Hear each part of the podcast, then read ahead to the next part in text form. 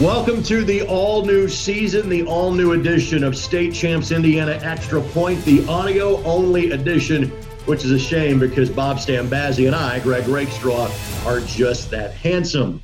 All bad jokes aside, we're just happy to be talking football with you. It was not a full slate of games in week one, but it was, I would say, 60 to 70% of games were played in week number one, which certainly beats the alternative. Good. Hello, my friends. Good to talk to you again. Good morning. You're still uh, uh, looking well with that beard. I mean, ah, I'm telling you. And talk about oh, I wouldn't take the hat off though. No, I, no. I would probably wouldn't. I, I will say this: uh, uh, we still look good, uh, whether you believe it or not. Uh, we we we really look good. But man, you're so correct. What an interesting first week of IHSA high school football. All right, so let's obviously the process of getting there uh, because you and I, I think both of our original games changed. I know the game that you did was not on the schedule uh, until a, a, few days before it actually happened. Um, our game, from a television standpoint, uh, w- was our second choice because the first one didn't happen and got moved to this week. So let's start with you. The, what was the game you were originally supposed to have on Friday night? We were originally going to go to Manchester with Manchester North Miami. But with social distancing going on up there, uh, we felt we had to move the game, which we did. Uh, then we were going to go to Bluffton and do the Bluffton uh, Northfield game. Once again, social distancing became an issue there, and uh, made a made a contact uh, with a good friend who happens to be the superintendent at Knox and Dr. Bill Reichert, who used to be at Manchester. And I said, "Can we get into the booth?" He said, "Yes, you can." I said, Good, you're going to do the game with me, and we're on. And that's what happened. So, with that, Southwood and Knox were not supposed to play each other. Um, Knox was supposed to play their one of their bigger rivals in Winamac, and there was there was some drama not behind canceling the game, but but behind the game, and and, and frankly, it wasn't in a bad way. But Knox for many years was coached by John Hendricks, John went home to coach at Winamac this offseason. so Russ Radke, who was the second winningest coach in the history of Indiana high school football, takes over at Knox after a very successful stint at uh, New Prairie and then a remarkably short stint where he never coached a game at Portage uh, as he went from Knox or he went from New Prairie to Portage to Knox uh, from the end of last season to the beginning of, of this season. Well, Winamac had to bag their first two games, as as some schools have done. It has been literally, if you have a positive COVID test, we're shutting this down for two weeks for everybody. So Southwood is the team that is more in your backyard than certainly Knox is. Who was Southwood supposed to play in week and, and, and, you know, I said we were going to go do the Manchester game. Actually, originally, uh, we were going to go do the Southwood Maconaquah game, and right. that game got postponed. So we we actually, in progression of eliminating schools to go do, but uh, Maconaquah had an issue over there. They had to cancel their first two games, and that's how we ended up out uh, up at Knox, the 3A school. All right, so with that, that was a really good win for Southwood. You know, Knox is Knox is a 3A school that largely plays 1A and 2A school. They were a sectional champion at the 3A level a year ago. Uh, big win on the road for Southwood. Tell me about it. Well, it was just a great win when you came out in the ball game. You looked at the size of the hogs up front for uh, Knox, and you knew Southwood was going to have an issue. Well, they did have an issue the first couple of possessions, and before you knew it, they were down by 14.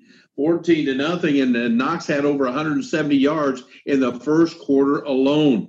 And then some senior leadership, Greg, took over. Uh, the Hogs, uh, they got together in a group, and I'm telling you, they were ripping over there. And when they come out in the field, it was not the same team that played the first quarter. They were entirely different. The second uh, quarter through, uh, they used the run to set up the pass because they went left, pick up two yards, go right, pick up a yard, and then they throw a 15 yard dump pass. And their passing attack was phenomenal as Alex Farr threw for 360 yards on the night and they scored the winning touchdown, trailing now as, as Knox came down and scored uh, to give them the lead back. Then Southwood turned around and came back down and scored the winning touchdown with 126 left in the ball game. You think it's over? Uh-uh. Uh, Knox had a couple shots in the end zone. One was overthrown. Uh, the Rose kid, the quarterback, outstanding. What a quality young man. They got a big stud wideout uh, by name of McIntyre. And they played him tight. They played him out. They played him wherever they want because Southwood had trouble trying to cover him. Well, he was the guy they went to twice in the end zone. One time it fell incomplete. One time it was knocked away. And that's really how the final ended up 29 to 26 because Southwood did one great thing. They did go for two points, uh, leading 27 to 26. So it forced Knox to get in field goal position to tie the game, not for a win. And uh, it was just a great high school football game to open the season on. I wouldn't say you live close to Knox, but you no. live closer to Knox than the folks at Southwood do. How long of a drive was that for Southwood to make? Well, Southwood made it, I believe, in two hours and 15 minutes. I made it in two hours. All right, so there you go. Because because you know Bob has a lead foot, uh, you know, driving over the roads uh, all of these years, and that's going to be more common. And there is a phrase that I have coined for a lot of these games that are going to happen in a short span of time arranged marriages. Yeah. used to a lot of that this year. For example, okay, when we mentioned the fact that Winamac was supposed to play Knox, Winamac was supposed to then play Pioneer yeah. this coming week. Um, Pioneer is a 1A school, but they're playing in 2A because of having won back to back state championships when Jack Kaiser was their star player. Well, who does Pioneer find to go play in week number two? Actually, finds it going to come play them. Yeah, would be 6A Chesterton is coming to play 1A enrollment, 2A classification. Pioneer, uh, and this is not going to be uncommon. You're going to see things like that. Not as dramatic of uh, of uh, of an arranged marriage, so to speak, from an enrollment standpoint that happened last week in the Indianapolis area. But for example, Carmel played Plainfield opposite sides of town. Uh, that's 45, 50 minutes from one to the other. The game was announced on Tuesday. The game was played on Friday. Carmel was supposed to play Louisville Trinity in week one. That game had been canceled three or four weeks ago because the Kentucky High School Athletic Association, A, delayed the season. They're going to play here in a couple of weeks. But B, they also said, listen, you can go play a, a team in another state if it's a contiguous county, if it's a border county. Mm-hmm. If not, you have to bag the game. Well, Louisville Trinity had three games scheduled against opponents from Indiana. They were going to play Carmel, Cathedral, and Warren Central. All of a sudden, there's three teams looking for games. Plainfield was supposed to play Greenfield Central. Greenfield Central issued a pause on their football season, and hence those two schools end up playing each other in a very limited time. Uh, another example I can give you of that literally happened over the course of the weekend. Bob and I record this show on Monday morning. Uh, on Sunday, I see it announced that Sheridan's game with Clinton Central was going to be canceled because Clinton Central is going to go to online learning for two weeks. By the end of the night Sunday, Sheridan had announced that Benton Central had agreed to play them. So this is going to happen. And what's What's funny or interesting to me, Bob, and, and you know this being in the planning business, being around sports as long as you have, some of these schedules is not like college football where you're booking 10 years out, but usually these games are done a year or two or three out. And now we're talking about like a three day gap. Hey, let's go play some pickup football. Yeah, it's amazing. And this is one thing I talked with Dr. Bill Reichert, the superintendent of schools at Knox, and, and we've been friends for a long time. How fluid we talk about the COVID, but yet how the ADs talk so much. Uh, they're out there scrambling and say, hey, look, if something happens, what do we do? And there's a board, you know this. They post, hey, we need a game. We're looking for a game on this date. And uh, when I was talking uh, with uh, uh, Bill about this, there were three games they were looking at. And it was just so happened that they picked Southwood because they felt that was a compatible contest for Knox. That's why that game ended up. But there, there were some interesting crossover, as I like to say. You called it arranged marriage. I called it a crossover on some of these teams, and, and going to be no bigger than Pioneer and Chesterton uh, this Friday night. There, are going to be some great slobber knockers out there. By the way, the game that I had this past week, we'll talk about that in a second. We were supposed to have Center Grove and Warren Central. That got bagged a couple of weeks ago. They are now going to play this coming week uh, because Warren wasn't ready to play in week number one. So what happened was Center Grove then was open in week one. Their week two opponent in Decatur Central became open a week earlier in week number one because they were supposed to play New Pal. New Pal simply said, hey, we because of some you know positive cases, injuries, whatever, we don't think we're ready to play in week number one. So Grove and Decatur agreed to move their game up a week and play in week one, which left them both open in week two. And all of a sudden, Center Grove's week one opponent says, Hey, we're ready to play this Friday night. They simply reverse course and flip opponents. And uh, now Center Grove potentially could play a full schedule. And uh, Center Grove, wow, uh, 14 over Decatur Central. Decatur Central a top 10 team in 5A. They lose a tremendous player in Kenny Tracy off of last year's team, uh, but Kyle Enright's built a really solid program there. Um, Center Grove is, Bob, is so good. Um, th- th- this is to me as clear of a favorite as we have in the state of Indiana this year, Center Grove in 6A. You talked about them going to be good last year for yeah. this year. I mean, you were just bubbling with the athleticism that they're going to have, the returning people going to have. Uh, I tell you what, listening to what you have to say and, and hearing some of my coaches that I talked to say, this team down there, he said, this could be a special football team. Is how they talk about them up here. All right, so I'm going to I'm gonna go over four individuals real quick for Center Grove, and I'll get talking about the game that I ended up having on Friday night. The young man, the Curry kid, that is is a junior. Uh, over the last week, he's had offers from Clemson in Texas. Uh, he has already been offered by Alabama. And I tell people this like on my short list, of best high school football players I have seen. Um, I, I, put uh, James Banks from the Ben Davis teams, early 2000s, that played at Tennessee, mm-hmm. was on that list. Jason Warner, who was Mr. Football at Roncalli. Purdue fans saw him play, but never saw him play fully healthy because of back issues. Um, but Jason was one of the single best high school football players I have seen. Then there is the group from a couple of years ago, the David Bell, George Karlaftis, Jack Kaiser group, where I said, hey, listen, the far bigger crime, more so than Jack Kaiser winning Mr. Football over David Bell, was the fact that George Karlaftis wasn't a finalist for Mr. Football. that that was the bigger issue, and the process has since been changed uh, by the Coaches Association since that time. I said, don't worry, those three kids are all playing Sunday football in a handful of years, and it kind of looks that was going to play out. So the Curry kid can be amongst that group. And let me give you one example. We had, I did their state final last year, did their semi state game last year. He lines up over the nose. We have this great angle at Center Grove, an elevated camera that gives you the all 22 end zone look. And so he's lined up over the nose tackle.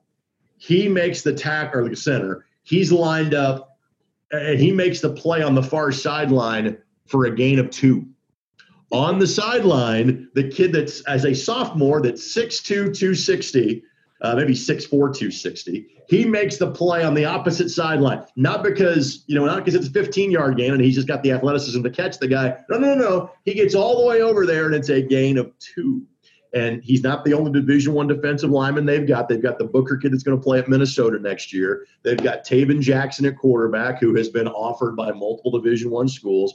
And they've got a kid that's been starting for them at running back since he was a freshman in carson steele. The offers have slowed on him just because he missed most of last year due to injury but now he's healthy and ready to go. My goodness bob center grove is loaded.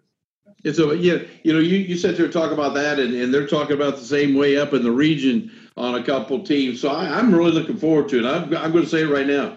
This is going to be a whale of a state final this year. By the way, Valpo in the region is, is outstanding. Uh, they beat Penn. Uh, and I think the Valpo folks will say, hey, we didn't play our best and still beat Penn. We'll get to that game for a different reason coming up in a matter of moments. So my game on, on Friday night was Brownsburg and Ben Davis. And this was just the fourth time they have met in the regular season. They opened against each other last year, and Brownsburg won by five. Here's a statement, Baz, I didn't think I would ever get to making.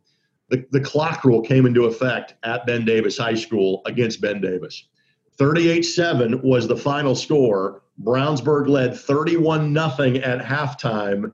It was 38 0 with three and a half minutes left to go in the third quarter, and the clock started running. Um, I only had that once in, in 14 games last year. Didn't have it in any uh, of, of the Mick versus Mick games that we had a year ago. Um, teams don't do that to Ben Davis. Now, it's a Ben Davis team that was one of the four that shared a piece of the Mick championship last year, uh, that made the semi state, did that Ben Davis team last year. They graduate nine starters on offense. They graduate six starters on defense. They only return one starting offensive lineman. And that's where the game was won or lost, was along the offensive and defensive lines, but especially I thought the matchup of Brownsburg's front four versus Ben Davis's offensive line, because Ben Davis just could never get anything going offensively. Brownsburg scrimmage Center Grove. Uh, and, and so they kind of have an idea uh, maybe as to who the best team is. I will see Carmel this week. But Bob, after watching them play, I kind of think there's a good chance that Brownsburg's probably the second best team in the state, really? at least in the six A group. Wow, that's amazing stuff. By the way, I did throw this out too. I think there's a changing in the guard in Fort Wayne. Okay. I think the SAC yep. is. I think Dwenger still going to be there, but Northside spanked Snider, and I mean right. spanked him. And Luers uh, also took a tough loss. So uh, and Homestead gets beat by Northrop. So when you look at Northside and Northrop getting a couple big wins there, we talk a lot about uh, down down south in the anyway, but the SAC this year is going to be an interesting race to follow. And I couldn't agree with you more about Valpo. Uh, Merrillville has picked up a couple transfers recently, and uh, so with all being D1 uh, transfers, so uh, like I said it a second ago, I'm going to say it again. The state finals this year could state tournament. Let me rephrase that. State tournament this year is going to be really challenging. I think 5A is going to be something special, oh. um, and, and, and just because there's a there's more depth at the top of 5A. This is only the seventh year. Let me do the math there. Maybe the, it's the eighth year uh, of, of, having a, a 5A tournament. 2013 was the first year we mm-hmm. split 5A and 6A, and so in the Indianapolis area, Cathedral's really good. New Pal is good, but they lost three Division One kids. It was more than just Spiegel. King and Hook, they're both primarily defensive guys, outstanding players. There were a lot of seniors. That was the deepest of all the great classes they've had the last six or seven years. That was their deepest senior class. They're still going to be good. They're not going to be as good as they were. Decatur Central is good.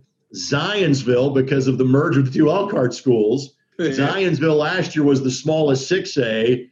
They bumped down to 5A and they play a 6A schedule. So Zionsville may not have an impressive record going to the postseason, but they have a chance to do some damage. So now we get to talking about Valpo, who brings back two Division One defensive linemen, and they get the starting quarterback from Lafayette Jeff that transfers to them. Uh, so there's that in 5A. And so this is where I rely on your Fort Wayne knowledge.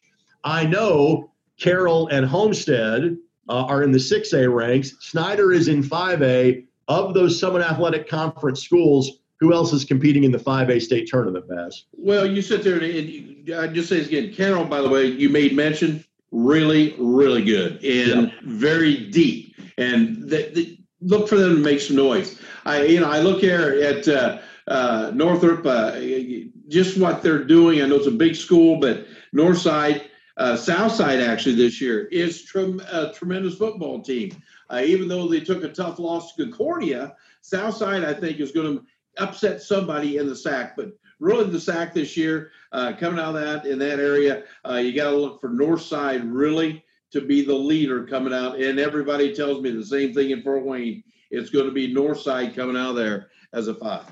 All right, so let's talk about the north north end of 6A. Since you mentioned Carroll, it's a great time to bring this up. All right, I referenced Elkhart being in 6A. No more, uh, no more Elkhart Central, no more Elkhart Memorial. It's just Elkhart, and so this is the the odd year, so to speak, where there's not a reclassification. Okay, this is not every two years. We're in the middle of that. However, a year ago, the IHSAA wisely said, "Hey, listen, you know, when when the two Elkhart schools merge." We really can't have them playing in 5A. That is a 6A enrollment. So what happened was last year it was determined that we would have one group of teams for 6A and 5A in the fall of 2019. We would change that for 2020. You would not reclassify everybody, but the merged Elkhart High School would go into 6A. Mm-hmm. I also referenced the fact that bumped Zionsville down to 5A because and you also took two teams out of the northern half of the 5A draw, and I think Zionsville got put in the northern half of the draw as well to kind of make up for that. But you have added a northern team in 6A. So what do you do? You have to force a team to the southern half of the bracket in 6A, and that team would be Carmel. And so Carmel now goes south with the rest of their MIC rivals, which means that I can hear cheers from the region and from Fort Wayne and from wherever Penn's at in Granger. Um, I can hear cheers from that part of the state right now. It will not be a Mick versus Mick matchup in the state championship game because all eight Mick teams are now in these southern 16 teams in the bracket. So for a Carroll, there's much rejoicing. For a Penn, there's much rejoicing. Again, Valpo's really good. They're 5A, they're not 6A. And you mentioned Merrillville. So now let's talk about the next kind of story that is peak 2020, a phrase we're all saying way too much of these days. So, what Bob was alluding to, the four Hammond schools elected a couple of weeks ago to say, hey, we are not going to play football this year. Their neighbors in Whiting then joined them and said, we are not going to even try or bother. No football on the lakefront this year.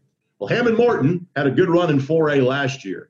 And as Bob mentioned, they've got a handful of really high end recruits.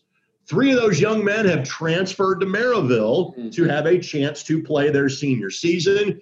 And we could see those guys on a football field, if not by this week, then by next week when Duneland Conference play starts.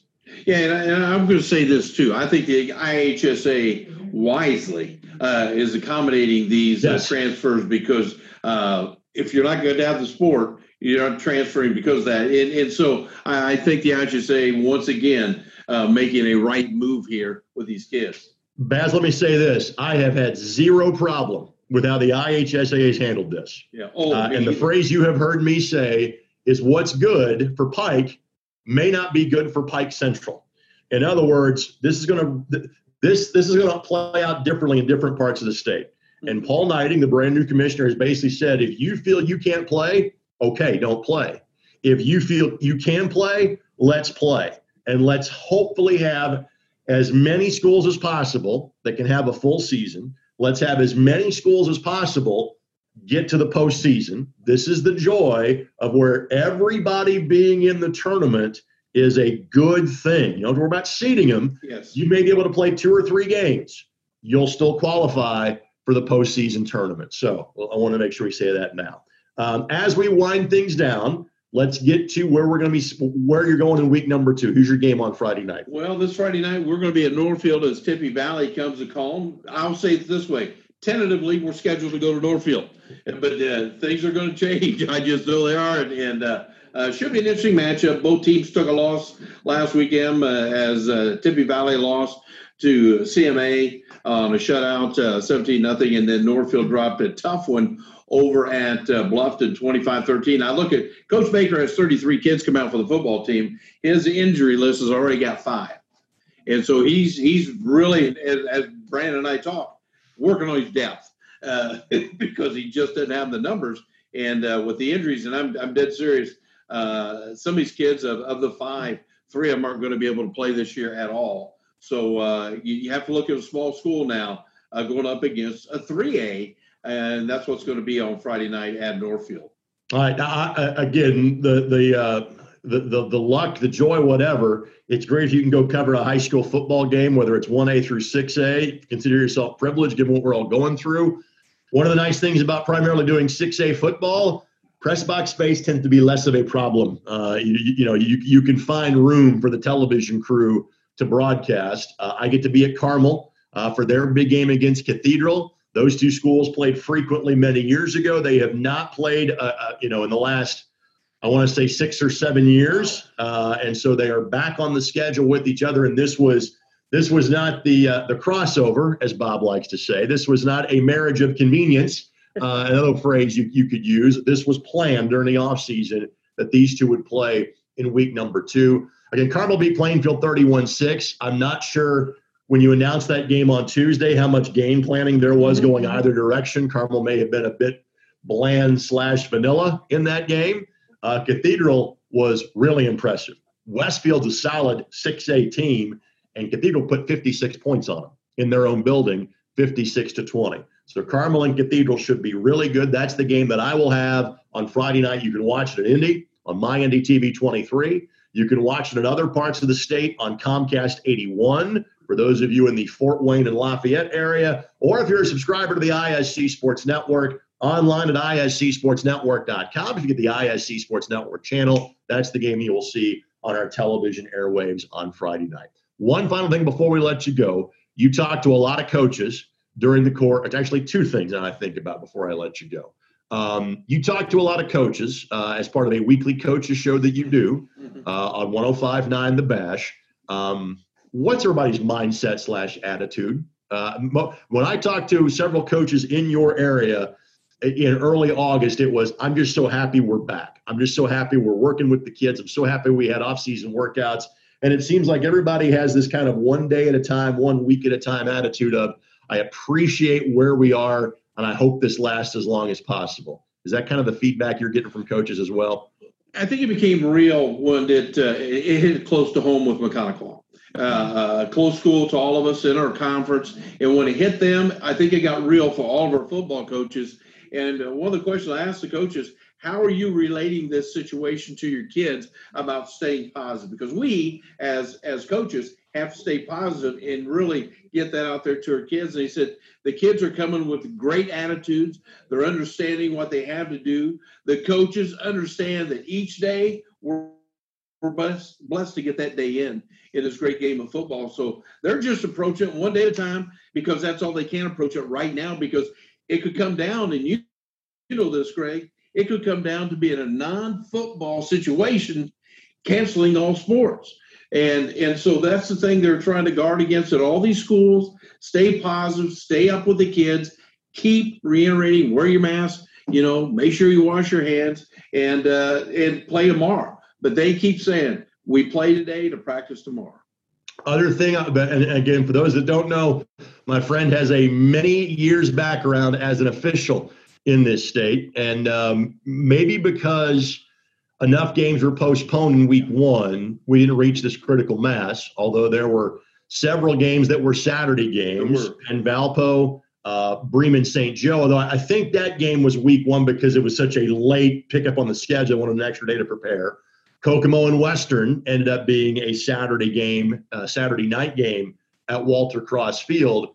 But that's something we're going to have to deal with because of, you know, we, we were hitting an official shortage before all of this but as you well know, the average age of officials in the state of Indiana is about 55. Yes, you're going to have several officials that say, "Hey, I love doing this. I'm not going to take the health risk and do this." We're going to see a little more, a few more Saturday games because of that this year. Just kind of your thoughts on on where we're heading in that direction, Baz. It's a, it's a great comment and question because I actually worked the game Saturday afternoon over at Oak Hill as a, a freshman scrimmage and talked to the guys that I work with and how their crews uh, are adjusting to all this. As far as I know, there were eight total crews in the state that says we're not going to work. And uh, I think we got enough crews right now to cover that. But I think if you start getting into the mid uh, 15 to 20 crews, yeah. then we're going to have issues around the state. And and uh, we're no different. I mean, look at me. I'm 67, and uh, I'm a prime candidate, as, as they say but you go out there and you do things the right way. And this is something we talked about Saturday, Greg, is do it the right way. Uh, you'll hopefully keep yourself safe. And when I'm standing on the sideline listening to the coaches talk to their players, that's what they're telling them. Social distancing, that's exactly what they're saying. Get your social distance. And all of a sudden, because remember now, there's 10 extra yards on the sideline for players only to spread out, except the coaches at times think they're players too, and they want to go down closer to the end zone. So we have learned, if nothing else, in week one, the get back coach is now the social distance coach. We have yes. to rename that coach for the entirety of this year. Baz, it is wonderful to be with you. If if only in Zoom, we'll do this again next week. It's great talking football with you again. Good seeing you, and uh, don't shave yet. You're looking awfully good especially on the radio. I look so much better on. I, I'm telling you, you do have faith.